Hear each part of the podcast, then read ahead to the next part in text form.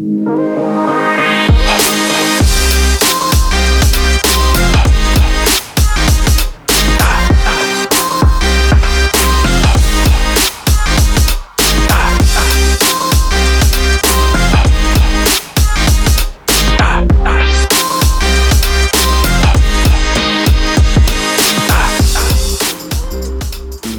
välkomna allihopa till poddavsnitt nummer 3 med mig Alfons Falkvist, som idag kommer handla lite grann kring tester och individanpassade träningsprogram och hur jag tänker när jag lägger upp träningen för bland annat idrottare och motionärer. Jag kommer även ta upp en hel del lyssnarfrågor där ni kommer få reda på mina hemliga talanger och vad jag helst av allt önskar att jag kunde göra som inte jag kan göra idag. Hoppas ni har det bra där ute i sommarvärmen och passa på att njuta. Idag är faktiskt första dagen som det i alla fall här i Arboga har regnat på bra många veckor. Och det gör ju ingenting. Det kommer nästan visserligen lite för lite regn för att det ska göra någon större nytta. Jag tror att vi förra veckan hade 2 eller 3 gräsbränder som troligtvis då uppstod på grund av just torkan. Så vi får hoppas att det där börjar räta upp sig lite grann. Dagens avsnitt som jag pratar lite grann kring kommer framförallt att handla om min syn på träningsupplägg och tester och vad jag tänker på när jag lägger upp träningen för bland annat mina idrottare, allt från hockeyspelare och fotbollsspelare till motionärer när jag tränar. Men om vi ska börja med att kika lite grann på vad som har hänt sedan senaste poddavsnittet, så har det varit en hel del projekt jag har gjort. Dels har jag varit i Karlskoga, i Bikarlskoga, deras hockeyförening, hockeyklubb, och tränat deras hockeymålvakter och lärt dem, framförallt pratat lite grann kring vad som skiljer rent fysiska kraven på hockeymålvakter och utespelare och varför du som hockeymålvakt behöver träna kanske lite annorlunda mot vad utespelarna i laget gör. Jag var även i Västerås på Vik Hockeys målvaktskamp och var fysansvarig där. Det var cirka 40 målvakter tror jag, fördelat på 2 grupper under 4 dagar, som hade 2 ispass om dagen och ett fyspass. Och där fokus också låg lite grann kring målvaktsfysinriktat, lite grann hur målvakterna i olika åldrar, framförallt för att på den kampen så var det ju, jag tror den yngsta var född 09 och då är jag alltså 9 år, och den äldsta spelar ju i SHL och är NHL-draftad. Lite grann kring utvecklingen av fysen under åren, vad som händer. För jag menar, är du 8 år så händer en hel del i kroppen. Du förhoppningsvis så växer du och förhoppningsvis blir du även större och starkare. Spel går snabbare och då krävs det andra fysiska förutsättningar för att kunna hålla en bra nivå i spelet. Så det var även där mycket målvaktsinriktad fysträning. Och jag har även varit på golfklubben här i Arboga och föreläst just kring vilka fysiska förutsättningar det ställs på en golfspelare idag. För att golf är ju framförallt en idrott som de senaste åren, 10-15 åren ska jag säga, där det har hänt extremt mycket. Jag brukar säga att förr så var ju golf en sån idrott där det var ganska, ja, det kunde vara feta, oftast män, gubbar, som gick runt och knackade fram bollarna och var riktigt duktiga på det. Men idag så ser inte golfspelarna riktigt likadan ut. De har börjat insett mer och mer vad som faktiskt krävs för att kunna dels prestera oavsett vilken nivå du vill spela på. Om du är motionär eller idrottare, elitidrottare och spelar på touren, så krävs det en hel del fysik hos dem. Framförallt kanske kunna hålla koncentrationen under trötthet, för att just nu till exempel när det är 30, 35, 40 grader ute och du ska gå 18 hål och spela. Svetten bara sprutar om dig och din driverslag går rätt ut i skogen som mina. Så krävs det att vi har en god fysik, att vi orkar bibehålla vårt fokus trots att vi blir trötta.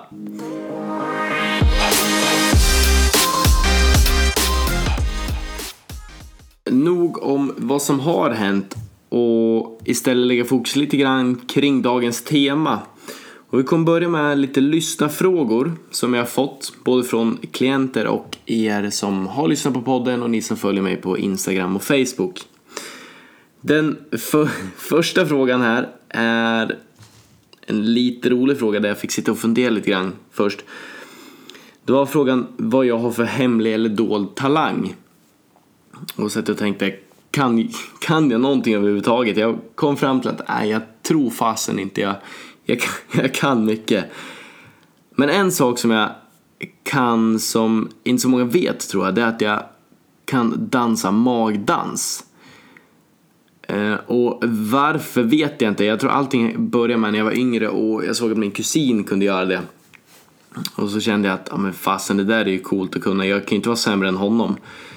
Så då satt jag bara träna på magdans. Så att, jag skulle säga att jag är en jäkel på att dansa magdans. Både nerifrån och upp, uppifrån och ner. Och håller även på, och precis nu i stunden när jag sitter och pratar in det här också, så försöker jag lära mig att sitta och dansa från sidan. Jag vet inte om det går att kunna dansa från vänster till höger och höger till vänster. Så vi får se, jag kanske lär mig det någon gång. Så att dansa magdans är väl kanske den mest dolda talangen jag har. Ska jag väl säga. Jag tror faktiskt inte jag kan så jättemycket. Jag hade ett tag där jag skulle lära mig att trolla när jag var i tonåren, lite senare i tonåren. Jag tycker trolleri är jäkligt häftigt. Och så kände jag, men jag måste lära mig att göra lite så här, lite tricks. Jag började med lite korttricks och lärde mig några sådana där. Men sen blev det inte så mycket mer av det. Jag är för dålig på att ljuga för folk, så att när jag väl märker att de går på det, då börjar jag nästan skratta. Så att jag ska inte säga att jag kan trolla, men min dolda talang är väl kanske då att jag kan dansa magdans. En annan fråga jag fått som jag ändå tycker passar in i samma typ av genre, det är vad jag önskar att jag kunde göra som inte jag kan göra idag. Och ända sedan jag var liten egentligen så har jag velat kunna sjunga. Jag kommer ihåg att mamma ville att jag skulle börja i kör när jag var yngre.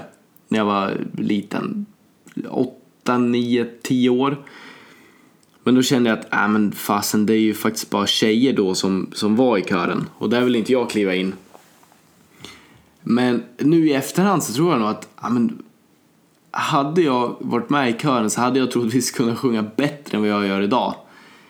Men det är någon sån här liten hemlig grej som jag känner att kunna sjunga, det skulle jag vilja kunna göra. För jag lyssnar på en hel del musik och jag har nog den överlägset bästa musiksmaken, anser jag. Jag lyssnar på allt från hårdrock till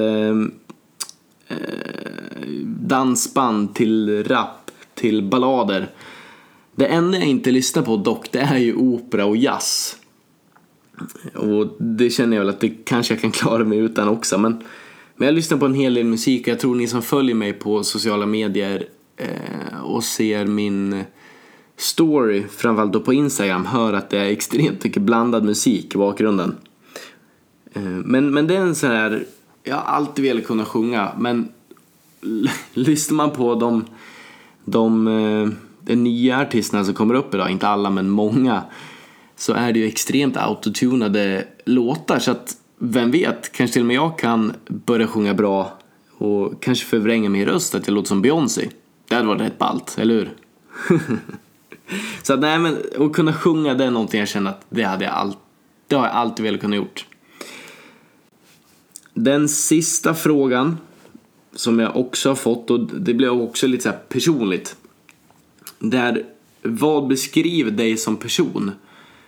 Och det här tycker jag är så jäkla svårt att kunna beskriva sig själv. Så att där jag frågar runt andra personer i min närhet lite grann och fråga, ja, men vad tycker du beskriver mig? Och de 3/4 orden som har framkommit egentligen, det är envis, målmedveten, glad/omtänksam. Och när jag själv tänker efter gällande de orden så kan jag nog faktiskt stå bakom dem också. Dels så är jag ju extremt envis i de flesta sammanhang faktiskt. Jag slutar liksom inte förrän jag antingen kan saken. Om det är någonting som jag inte kan så kommer jag inte sluta förrän jag faktiskt kan den saken. Eller att jag blir bäst på någonting.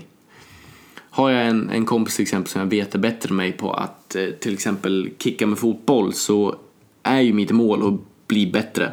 Det är ingen snack. Så att jag är nog extremt envis gällande det mesta.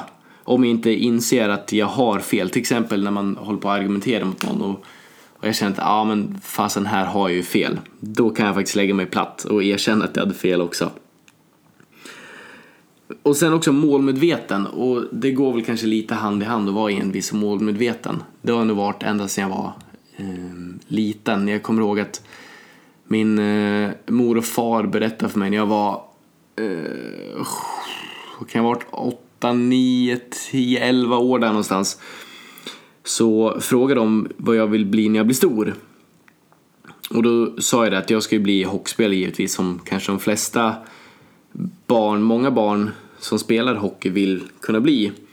Men jag sa även också att jag ska gå hockeygymnasiet i Västerås. Jag tänker inte gå på gymnasiet här i Arboga. Och så blev det också. När jag var 16 så flyttade jag till Västerås och gick hockeygymnasiet. Så att målmedveten har jag nog alltid varit och är fortfarande. Vill jag någonting riktigt mycket så ser jag till att faktiskt göra det. På både gott och ont egentligen. Men sen också glad och omtänksam. Och om jag skulle få säga någonting gällande mig själv så hade nog jag sagt faktiskt de orden, glad och omtänksam. För att mitt mantra jag har är lite grann att och vara just glad och omtänksam och tänka på andra. För att om jag till exempel möter en person som jag gör väldigt ofta i mitt jobb i flera sammanhang, så vet man ju aldrig, och det är lite skärmen också att jobba med människor, att man vet aldrig vilket tillstånd personen man möter är i. Det är samma sak som man är på affären och ska handla. Du vet aldrig hur personen du möter eller personen du får ögonkontakt har det. Den kan ha en riktig pissdag. Så att jag eftersträvar alltid, oavsett om jag känner en person eller inte, att alltid titta dem i ögonen och ge ett leende. På grund av att det kan göra så mycket. Jag brukar gå till mig själv och känna att om jag skulle ha en riktigt dålig dag, och när jag har en riktigt dålig dag, så gör det så mycket att bara få se en annan person le åt den. Sen vet man också om att vissa personer kan ju uppfatta det där lite annorlunda.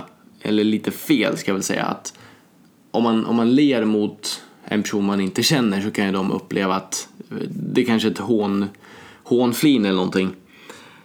Jag eftersträvar alltid att möta personer med ett ganska varmt leende och nicka till och gärna hälsa också. För återigen, man vet aldrig hur personen framför dig har det. Och då kan just ett leende göra så pass mycket. Och just det var omtänksam, så känner jag det också att, och jag som person är lite så att jag mår bra när jag vet att personer i min omgivning mår bra. Och jag delar gärna med mig av kunskap och erfarenhet och så vidare med människor som jag bryr mig om. Och människor som jag känner är värda att lägga energi på. Och det är alla människor förrän de har bevisat motsatsen, ska jag säga. Så de orden som då beskriver mig enligt andra och mig själv är väl då framförallt envis, målmedveten och glad och omtänksam.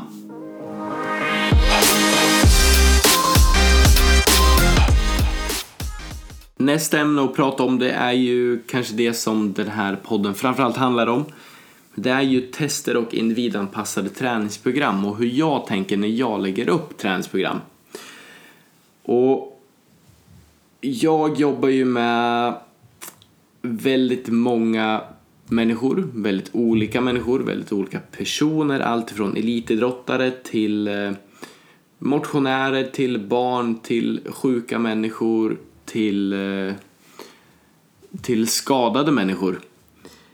Men jag gör alltid tester med alla mina klienter för att ta reda på egentligen så mycket som möjligt kring deras fysik och rent kroppsliga och deras psykiska, både psykiska och fysiska ska jag säga, status.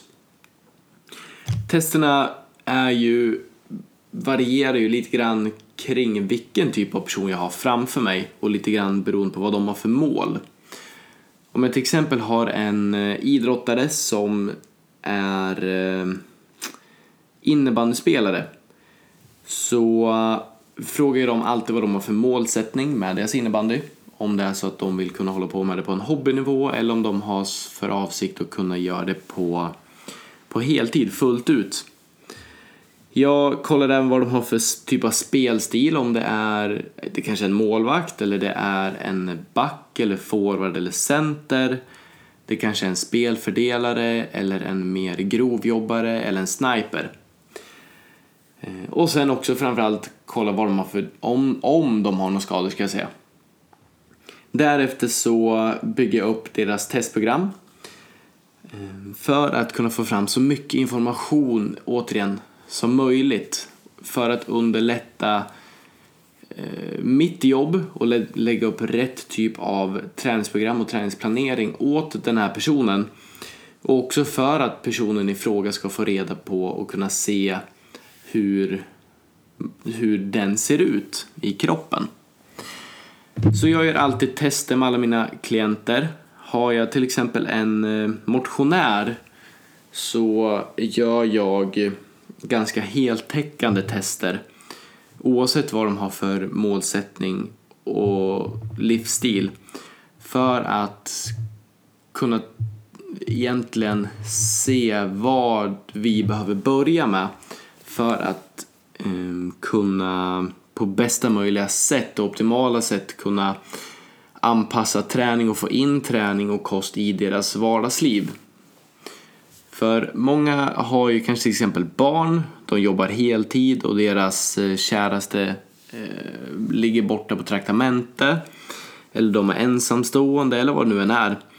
Så livsstilarna ser väldigt annorlunda ut hos många personer. Så därför anser jag att det är bra att göra en ganska heltäckande typ av analys på personen.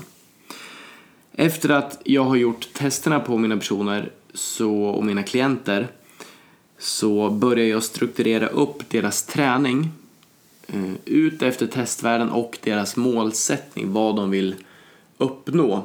I vissa fall så kommer klienter in till mig och berättar att de blir starkare, de upplever att de är för svaga. Okej, kanon, är det någon speciellt segment eller någon speciell del av kroppen du känner att du blir starkare i, till exempel ben eller överkropp eller bål? Nej, jag känner bara att jag blir allmänt starkare. Då anser jag att det är ganska relevant att göra bland annat rörlighetstester för att titta lite leduttag på personen. För det innefattar ju en något högre skaderisk ifall vi är stelare. Om vi har ett begränsat leduttag så kan ju vi då till exempel uppleva att vi får en försämrad teknik om det är så att vi inte riktigt kan ta oss ut i ett ändläge. Alternativt att vårt ändläge kommer för tidigt för att kunna ge optimal effekt i muskeln. Men där får man också titta lite grann kring individen. Okej, vad är det för typ av individ? Är den i behov av att vara mycket rörligare i fotleden till exempel? Men det kanske man inte behöver vara. Och då kan man ju belasta kanske lite mer i benböjen om det är så att de är tillräckligt rörliga i baksida lår och säte och så vidare. Så att jag gör ju framförallt rörlighetstester på många av mina klienter oavsett vad de har för mål. trots att de vill bli starkare. Därefter så gör jag ju givetvis också styrketester för att kunna se vart de befinner sig idag. Och det jag tycker är den största fördelen med att göra tester, och som jag alltid frågar klienter som kommer in till mig som känner att de kanske de tränar på i en bra takt, men de upplever inte att de utvecklas. Då brukar jag alltid fråga om de gör tester, om de kollar av hur pass starka de är eller har blivit. Ofta säger svaret nej. Och där är ju återigen varför jag gör tester, det är ju för att kunna följa upp. För att ofta så funkar det ju som så att jag bestämmer mig för att träna, eller jag känner att fast jag vill bli starkare i bänkpress. Jag gör ett maxtest i bänkpress innan jag ska börja, allting innan jag ska börja min period med att träna. Och sen bara tränar man på. Man har läst och hört någonstans att jag ska ligga på mellan 8-12 reps för hypotrofiträning. Och jag ska göra det mellan 3-4 set där jag har ungefär 2 minuter vila mellan varje set. Och så gör man det 2 gånger i veckan. Man ligger kvar på samma belastning. Och då är det självklart att man inte upplever att man blir mycket starkare, för att man inte riktigt testar sig själv och lägger på mer belastning, eller man varierar tempo i träningen eller belastning eller vinklar. Så att varför återigen jag gör mycket tester, det är för att kunna påvisa utvecklingen för personen framför mig. Också för att kunna utvärdera mig själv i mitt arbete och se att okej, var det rätt typ av träningsprogram jag la upp för den här personen?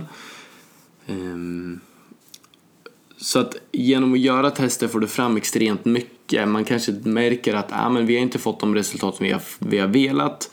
Okej, då kommer vi behöva reglera lite grann i träningsdosen och belastningen och så vidare.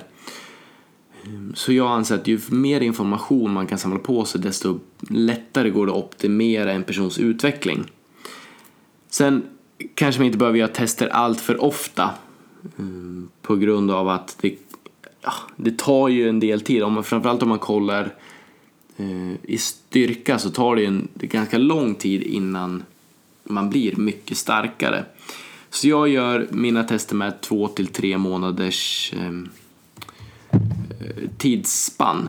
Men när jag gör tester med till exempel mina idrottare, om jag ska ta en hockeymålvakt som exempel, så sätter vi oss alltid ner på en konsultation först, om jag inte känner personen sen innan. Vi pratar igenom gällande ett eventuellt upplägg, hur perioden som kommer komma framåt ser ut, vad personen har för ambition med sin hockey i det här fallet då. Kollar även spelstil i vissa fall. Om inte jag har sett målvakten innan, så brukar jag be dem att skicka lite filmer på sig själva, eftersom att jag har relativt bra koll själv som gammal målvakt på hur spelet är. Så ber de skicka lite typer av filmklipp på sig själva, där jag kan titta lite grann vad de har för typ av spelstil och hur de vill spela. Om de vill spela långt in i mål och spela mycket på storlek, eller om de gillar att vara lite mer aggressiva och jobba kanske lite mer med snabbheten och explosiviteten. Och sen kollar jag även deras skador. Sen bygger jag upp träningen ut efter deras gemensamma lagträningar, om det är så att de har gemensamma lagträningar och måste vara med på dem. Jag brukar ofta även ta kontakt med deras tränare, eller be dem ta kontakt med tränarna, för att hitta en gemensam plan för den här individen och kunna optimera individen och målvaktens utveckling, vilket också genererar positiva effekter i laget. Sen är det också mycket beroende på när det här är på året, om det är tidigt på en försäsong, eller om det är i slutet på en försäsongsträning, eller om det är mitt under säsong. Så att med idrottare och elitidrottare så är det ju lite annat tänk kring träningsplanering än vad det kanske är till en del motionärer, eftersom att idrottarna har andra tävlingar och matcher som de måste prestera i. Och beroende på tid på året, och se när vi ska se till att pika både vår fysiska form och även vår vår prestation i spelet.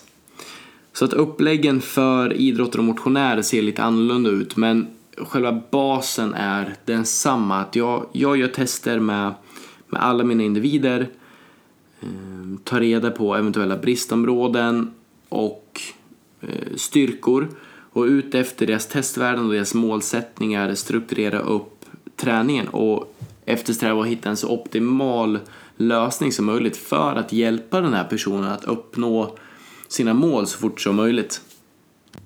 Men det finns lite blandade meningar också, ska man veta, kring tester.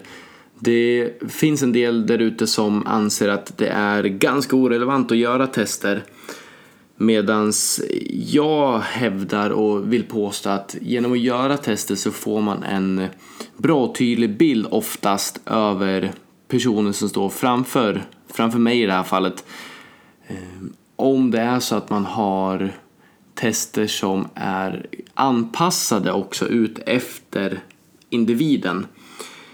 Det kanske skulle vara irrelevant att göra till exempel sprinttester som jag gör med mina idrotter, de flesta, med en motionär som bara vill träna för att må bra.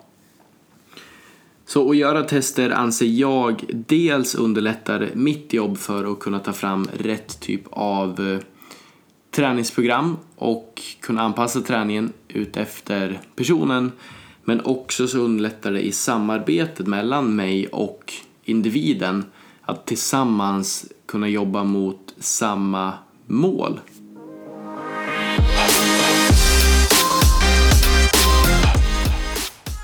Slutligen så vill jag bara berätta lite kortfattat om vad som är på väg att hända på AF-träning och rehabilitering, som troligtvis händer innan nästa poddavsnitt kommer ut.